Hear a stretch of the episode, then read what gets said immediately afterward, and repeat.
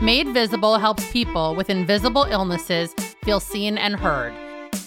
It provides a platform for people who seem fine but aren't to share their experiences. It also helps to create a new awareness of how we can be sensitive and supportive to those with invisible illnesses. Hey guys, welcome to another episode of Made Visible. I'm your host, Harper Spiro, and I'm so happy you tuned in today. Today's episode is brought to you by Ouchie. Ouchie is a free app for iOS and Android that provides solutions for chronic pain management. Today's guest is someone who was always the sick girl growing up and wasn't diagnosed with Crohn's disease until she was an adult. I'm excited to talk with Jamie Walden about her experience with her condition and especially how she manages her health with her full time job. Welcome, Jamie. Thank you for having me. So glad to have you here. So, tell us a little bit about who you are, where you're from, and what you do. I am the executive vice president for the John Lennon Educational Tour Bus. It's a nonprofit mobile recording studio, and we teach young people how to write original songs and make original music video projects in a day. And I grew up in Deerfield Beach, and I moved to New York when I was 19 years old. For school? For school slash working in live music production. I wanted to be a rock journalist. I wanted to be a professional dancer. You know, I wanted to do everything that New York is supposed to be. Love that. And clearly, Deerfield Beach was not the place for that. Not at this time, but, you know, maybe next year. So let's dig right into things. You started to get sick at around age 13. What symptoms were you experiencing? So I was kind of known as the sick girl in Florida. Like I would be in class and then I would be like home for four or five days. And it's funny because I think about it now, knowing where I'm at with what it means to be sick, but it was very different. It would be like, I always got bronchitis, or I would get pneumonia, or I would just be completely out for the count and I would be throwing up. And um, I wouldn't say I had the same types of symptoms that I do now, but I would go into the doctor and the doctor would just be like, here's a Z pack here's this, here's that. And it was just basically throw medication at it, throw medication at it, and whatever. And the big thing that I always felt was like this huge, foggy, tired feeling. And I didn't really know what it was. So I would just kind of deal with it and accept it and ignore it.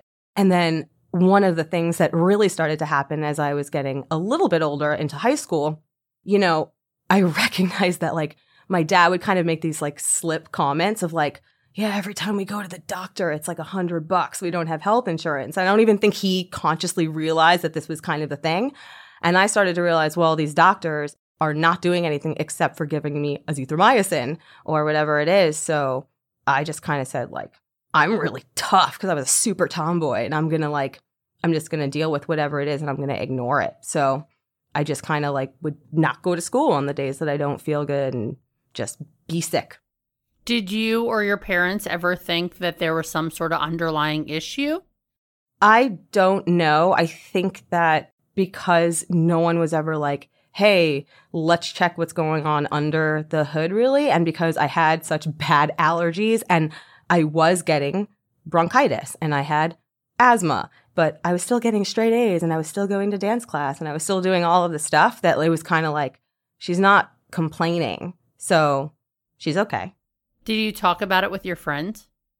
Not really, because I think that I just took a lot of pride in not wanting to look too sick.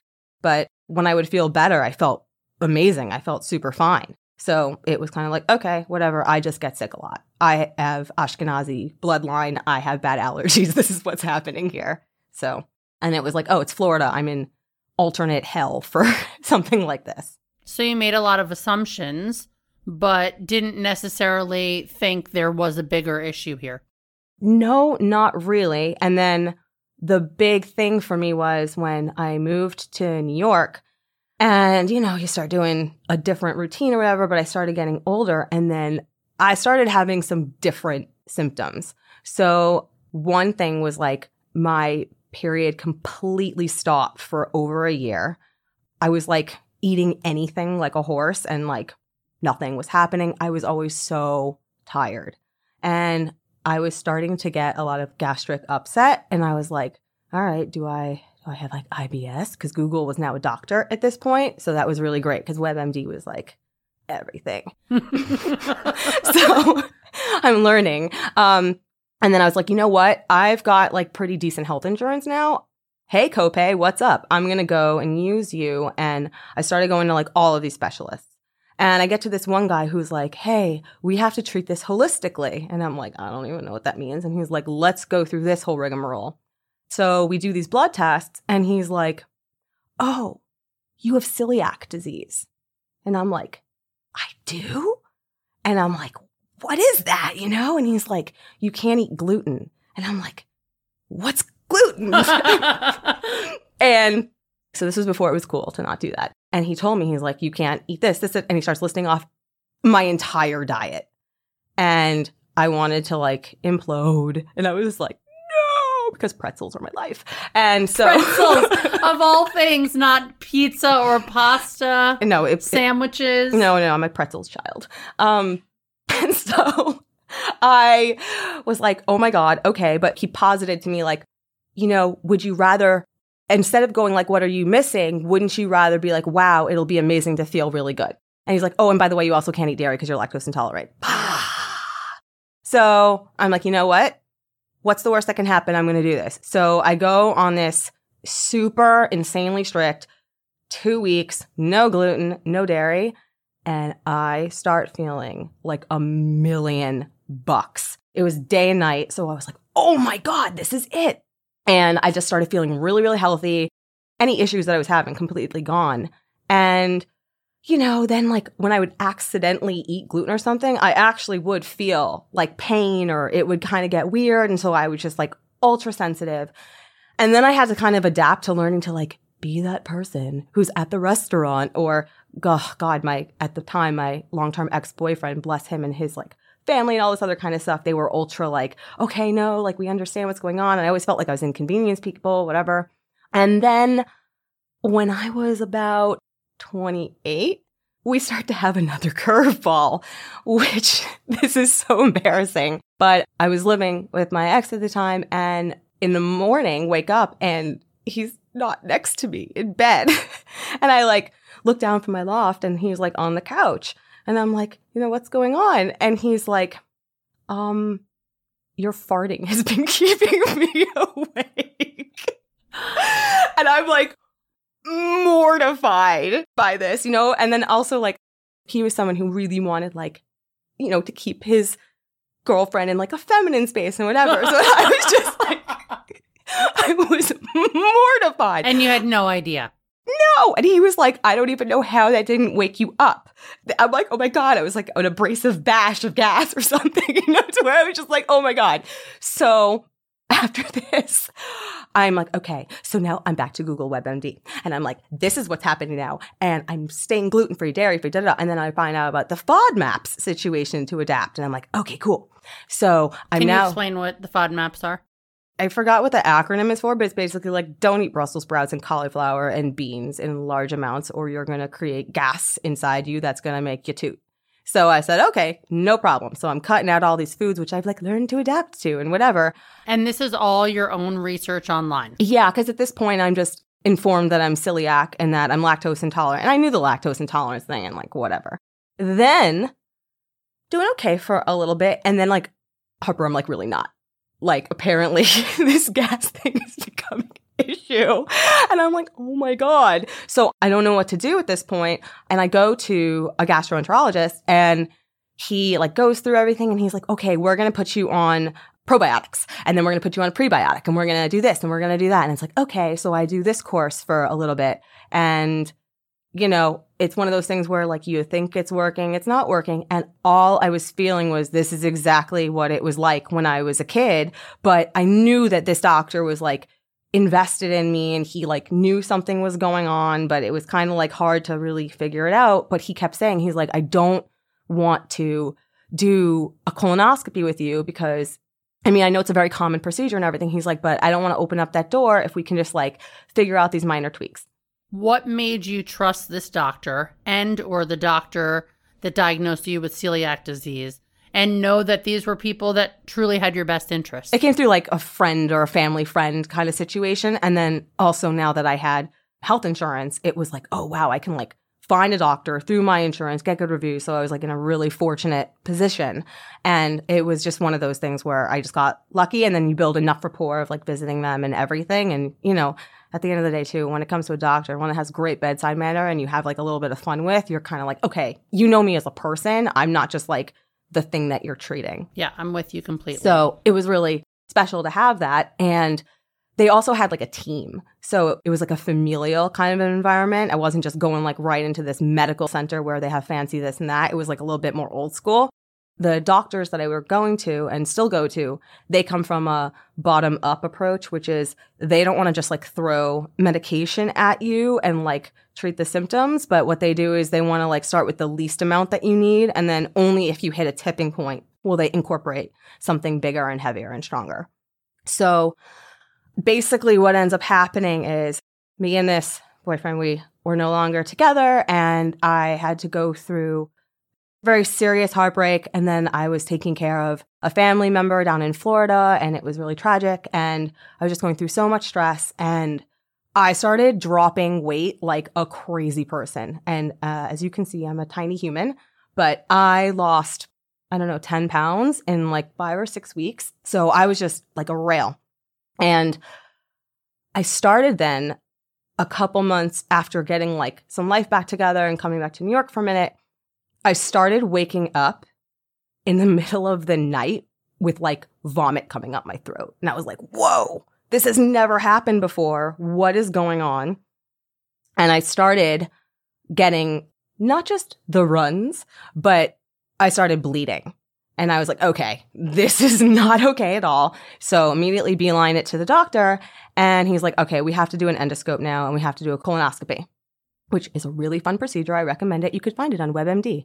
So get my colonoscopy and he comes in and you get your results right away. And he goes, you have Crohn's disease.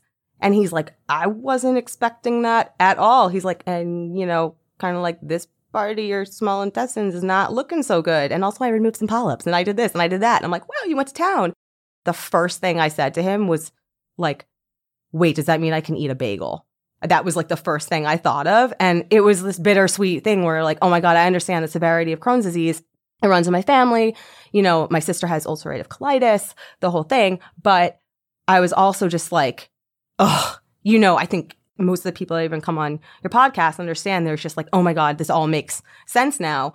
And I swear I went like immediately flashback mode to like the moment in bed being alone and looking down at the boyfriend on the couch and being like, but I have Crohn's and it would have all been okay. ah, this moment.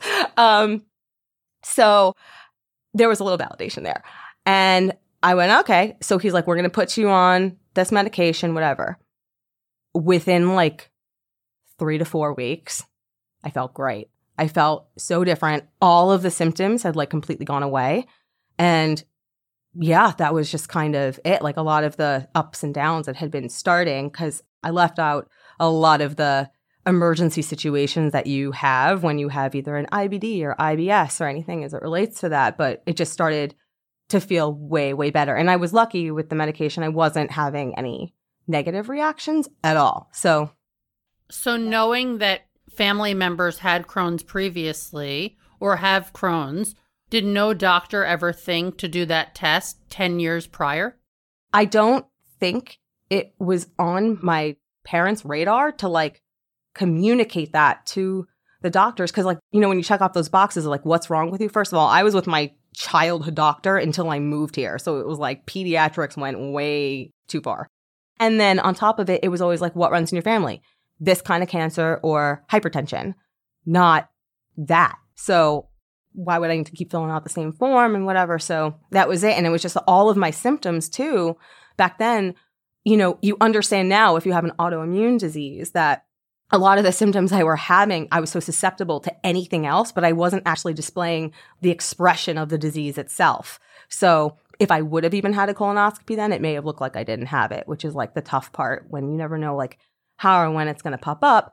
But the biggest thing that I learned along the way is that when you get a Crohn's flare, which is obviously what I was having, which it was basically like, boom, kickstart, you're about to get told you got Crohn's. Um, I was like, oh my God, stress is the number one surefire way. And then depending around the level of stress or the level of trauma can really ignite what's happening, which kind of dovetails into a whole nother series for where I'm at now. But uh, after a few months of being on the medication, I mean, I was feeling great. It was like absolutely nothing. And also, can I tell you how excited I was to eat whatever I wanted? Like, so they had no concerns about you eating things. So everybody with Crohn's has a totally different situation. It's not like a one size fits all. So like for example, like my cousin, like he can't eat XYZ or certain people if they drink alcohol like oh my god, they're getting a Crohn's flare in 2 seconds. I have been blessed. I can drink with the best of them and I'm fine and I'm great. In fact, it makes me feel wonderful. um, but I found out for myself along the way, I just can't do high fat or high fiber. High fiber is like the death of me. And I'm sure any other future boyfriend I will ever have. So I will avoid that. but so I was just feeling great. I knew how to like kind of find a balance. And, uh, with that, I started to go into what is remission.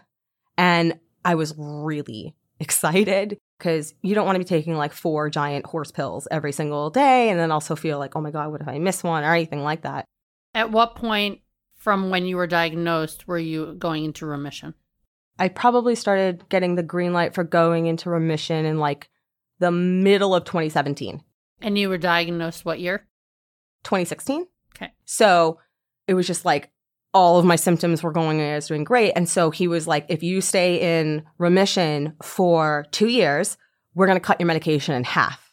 And then basically it's like, from there, you can eventually wean off. And then, you know, if you ever need it again in the future, whatever. But I was super stoked. So basically, I would have been, if I would have stayed clear into remission, like right now, I'd be on half my medication, but I'm not. So I was doing great and everything like that. But then life happens. And so at the end of last year, I ended up getting hit with a series of huge, big, horrific life bombs.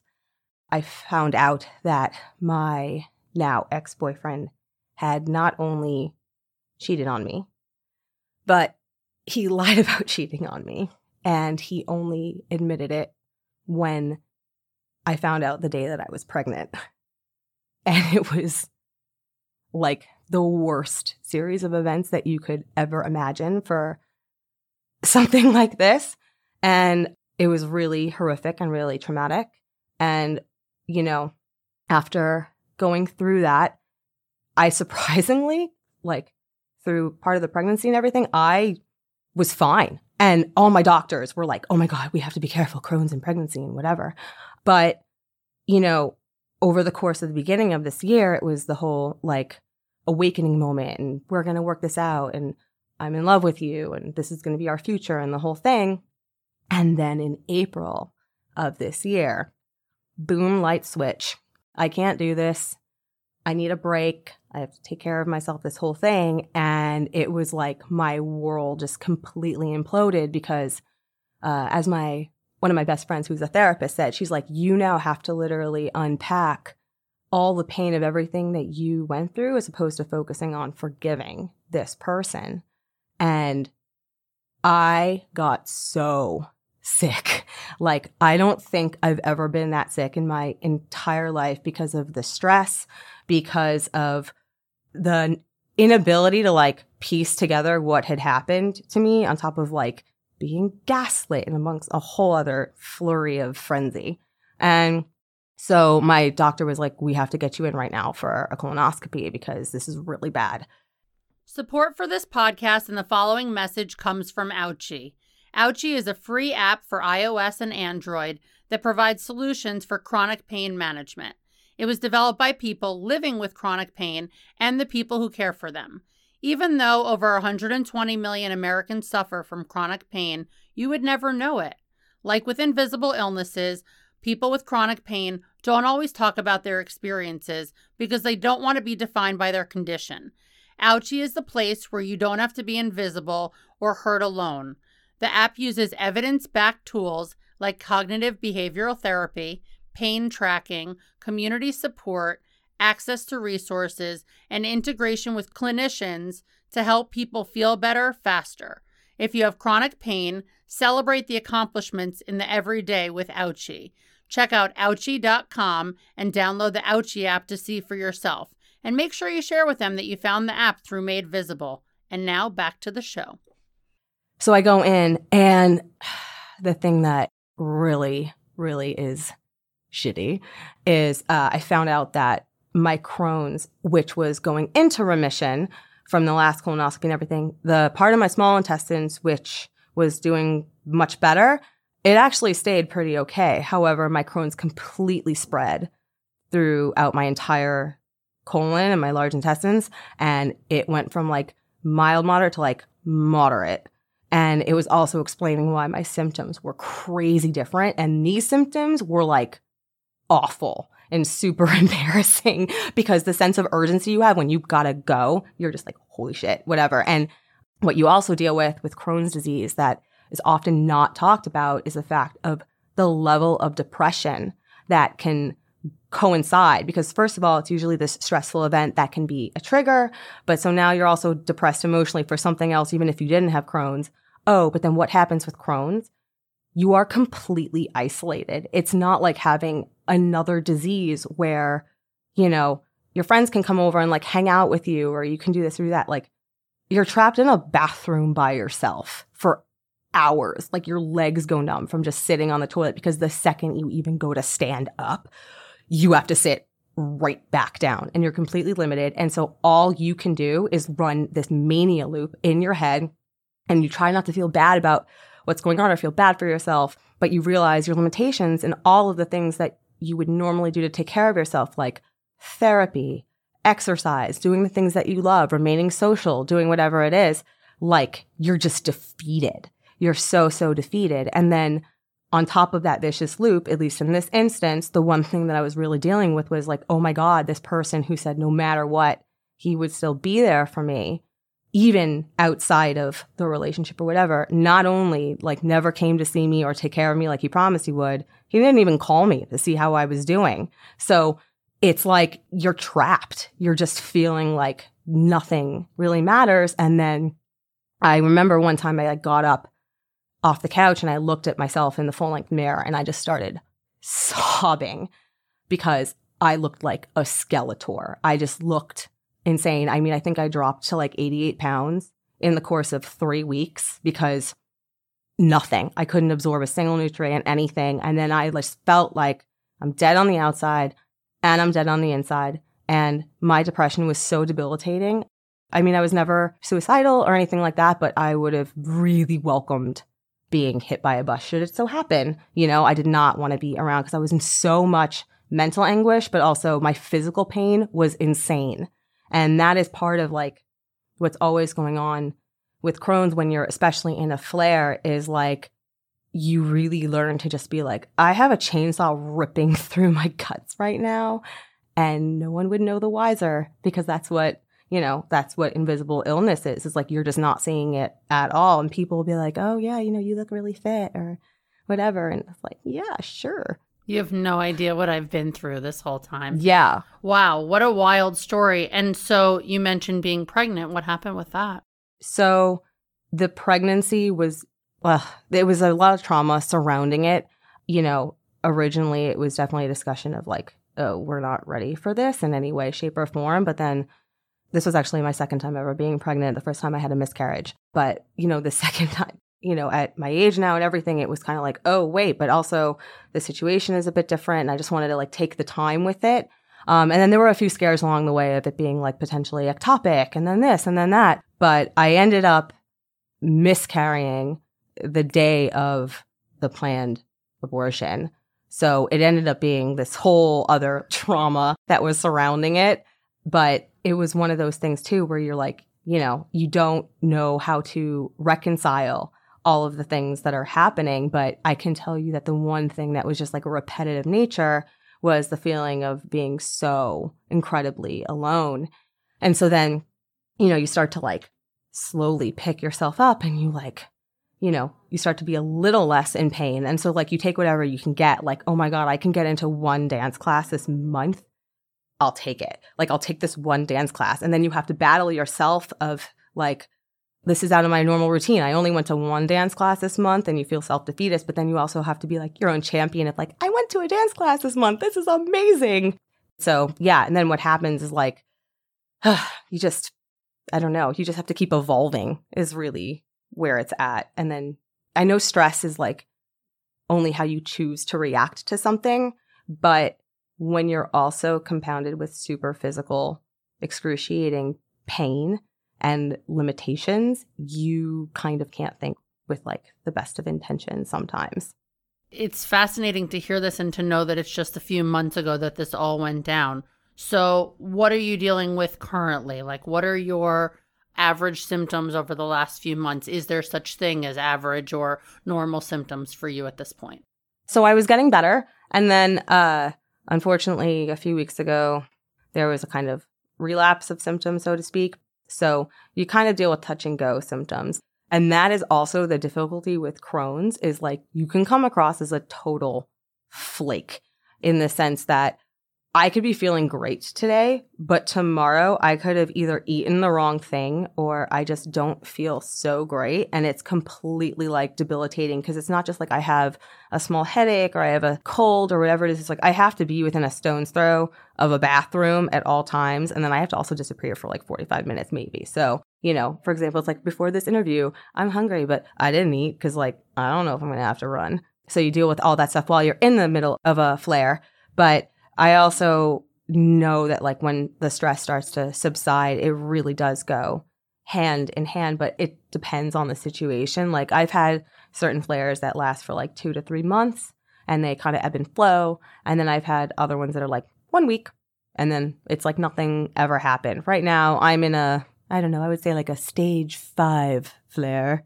And you mentioned isolation a few times. How do you navigate that and decide how and when you share with friends what it is that you're going through or have been through. Oh, it sucks. So I, at first, definitely like I never felt weird about saying I have Crohn's because I think a lot of people also don't fully understand what it is. Like they might know like, oh, my friend has that, or it's like, oh, that's the Ashkenazi thing, or oh, that's the thing where you like shit your pants. you know, it's like no, not quite.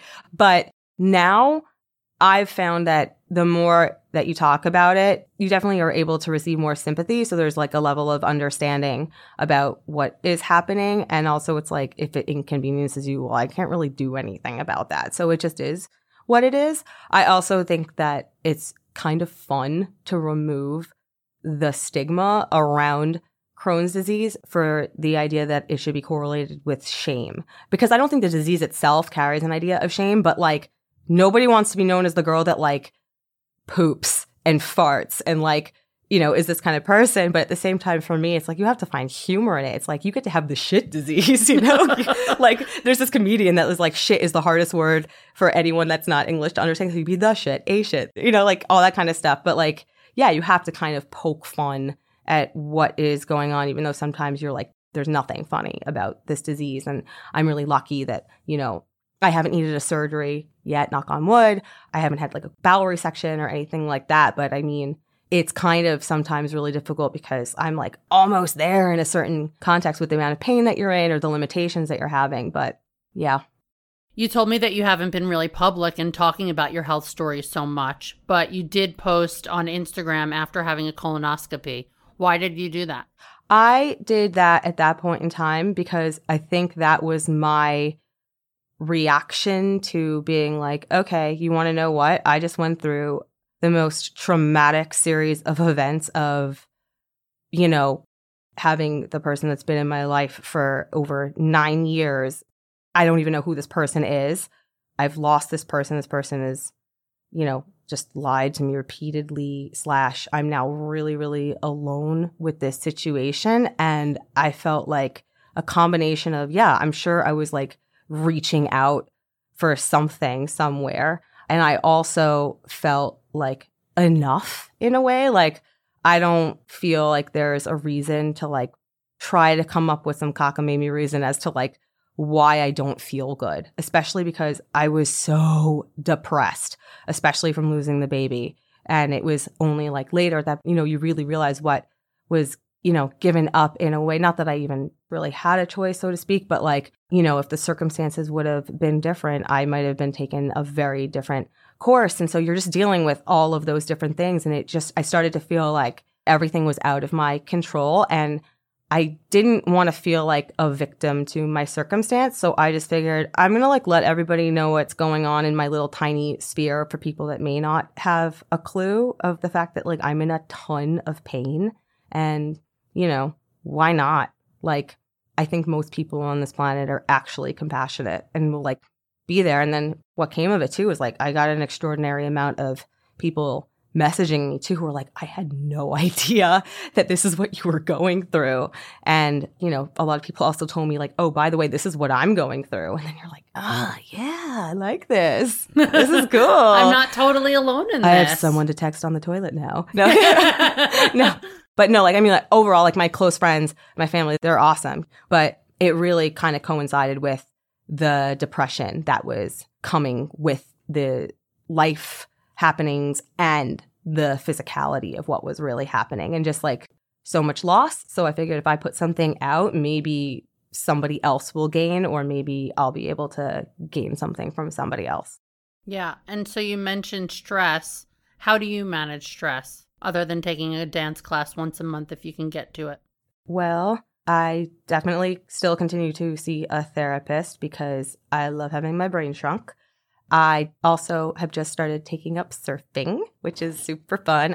And what else do I do? I play guitar, I sing, I love producing events, I love, you know, reading, kind of all the basic stuff. I definitely take out a lot of my aggression riding my bicycle like a bike messenger around the city. That's always a good one. And uh, sailing is always great too.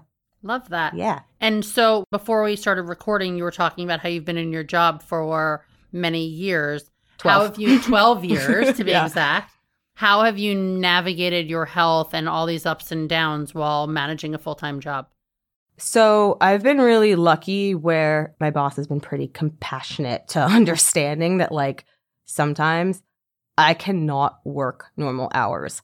And if I'm able to work between the hours of 10 p.m. and 2 a.m., like I'm going to do it. The trust is there. And, you know, being there for 12 years has definitely like worked to my advantage for my situation.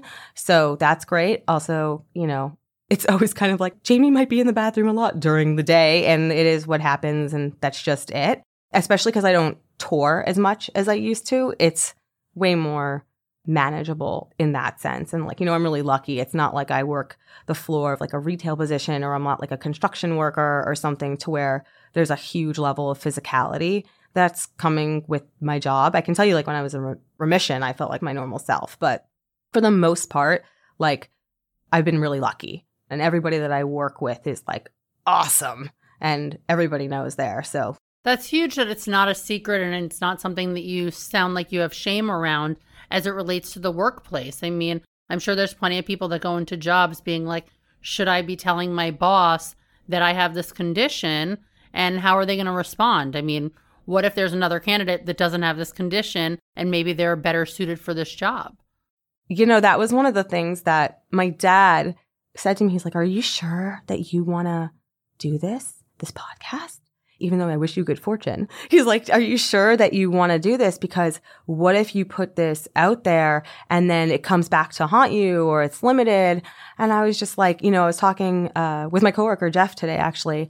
And I was like, Ugh, I can't live my life this way. I'm like, it's not authentic to me. And also, you know what? If a future employer or anybody else hears this and they're like, well, she has Crohn's disease, I'm not going to fit with you because I have Crohn's disease. like, I can't do anything about it.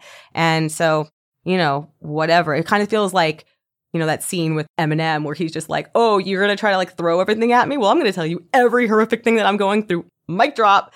It's kind of like that. It's like, you know, there's nothing to lose. This is you. Yeah. This is you, and you can't change that. So tell us a little bit more about the work that you do because it's a pretty cool job that you have.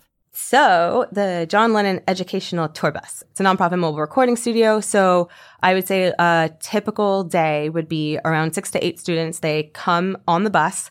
we introduce them to the concept of who is John Lennon? Why is John Lennon? And a lot of times these students haven't really worked together before, or they kind of like to sort of know each other in school. And we will start with some icebreakers and then we start to collectively come up with the concept of writing an original song from scratch. And then once we get from that start point, they will get the chance to record the original song that they collectively wrote with the three onboard engineers that actually live on the bus nearly year round. So now they're recording in this multi-million dollar studio on wheels. And then there's also, oh yeah, curveball. We're going to also make a music video to coincide with this recording. So now the kids are also like thinking about how they visually want to tell the story of what they're doing. And then, oh, this interests you. You want to be the person behind the camera? Great. Here's a camera. We're going to put it in your hands. We're going to teach you how to use it. Oh, you're interested in editing? We're going to show you how to do this to basically carve these ways for a career path development. So they have this new open eyed way of like, oh, wait, I don't have to just be the celebrity to be a part of this process. But yeah, so then at the end of the day, um, if it's not a music video, it might be a documentary film project. And right now, we've been really kind of amping up and gearing towards a lot of being a megaphone for student activism. So, so cool. I love that. So, how do kids get to enroll in this program? We have a bus request form on the website on lennonbus.org or uh, usually it comes through like teachers, principals, or our sponsors and partners will be like, oh, here's where we're going to go. I'm not sure when this podcast is coming out, but the Lennon bus will be here from the middle of September to the middle of October. So, love that. So, what do you want people to know that do not have Crohn's and don't know enough about Crohn's? Ugh, there's so many different diseases. I mean, I don't know what makes Crohn's the most special. I think it's really in the same space as just somebody with the sister component with something like this is maybe depression of, you know, it's really easy to not know what to say or what to do or be like, well, they'll come back around when they're better. And I think that just actually making a continued effort to let the person know that you're thinking about them really speaks volumes because yeah, like I think most people with any kind of disease or condition that you don't really fully understand or know, like we understand that you have no idea what we're going through, but like being thought of and like asking how we're doing is really, really nice. And it makes you feel like you're not alone. And yeah, putting in that extra effort where like if you don't hear something back or whatever, it not being like, well, I texted her last or I was the one who left the last voicemail. It's like, no, if you really care about this person, like pound on their door a little bit harder. Do something to like make this person laugh or just even like tell a stupid story. Please be able to tell a story. That's all. I'm with you. I think those are such valuable tips, huge ones. But it's really true because I think about the times when like I've been in a bad state and my friends will check in and if I'm not really up for responding, like keep checking in on me. Like I want to be reminded that you care and you're thinking of me because I'm sort of in a bad place right now. So it's huge. Yeah. And just also, you know, if you find out that, you know, I'm going to invite you to go do this event or that event, it's like, and that's not what's going to work out. There are just still so many other ways that you can stay connected to the people that you really care about, even if they are in a limited point in their life. Thank you for your willingness to share on this platform because I know it's the first time you're sort of exposing all of this. I really appreciate you doing it here. Where can people connect with you and learn more about the Lennon Bus? Well, the Lennon Bus, you can find out more at lennonbus.org. And for me, I'm just Jamie Walden, but it's spelled like Jaime, J A I M E, if you want to like say hi. On Instagram. yeah, sure. Just come find me. awesome. Well, thank you. Thanks for having me. Thanks for tuning in to Made Visible. We hope you learned about something new today. If you enjoyed this episode, please take a few minutes to subscribe, rate, and review the podcast on iTunes. We can't do any of this without your support. Visit madevisiblepodcast.com, follow Made Visible Podcast on Instagram, and join our new online community, facebook.com slash Made Visible Podcast Community. Special thanks to the team who made this possible Elise Bonebright, the audio editor, Gemma Leghorn, the assistant producer, Dylan Chenfeld for the intro music, and Amanda Gracio for the design.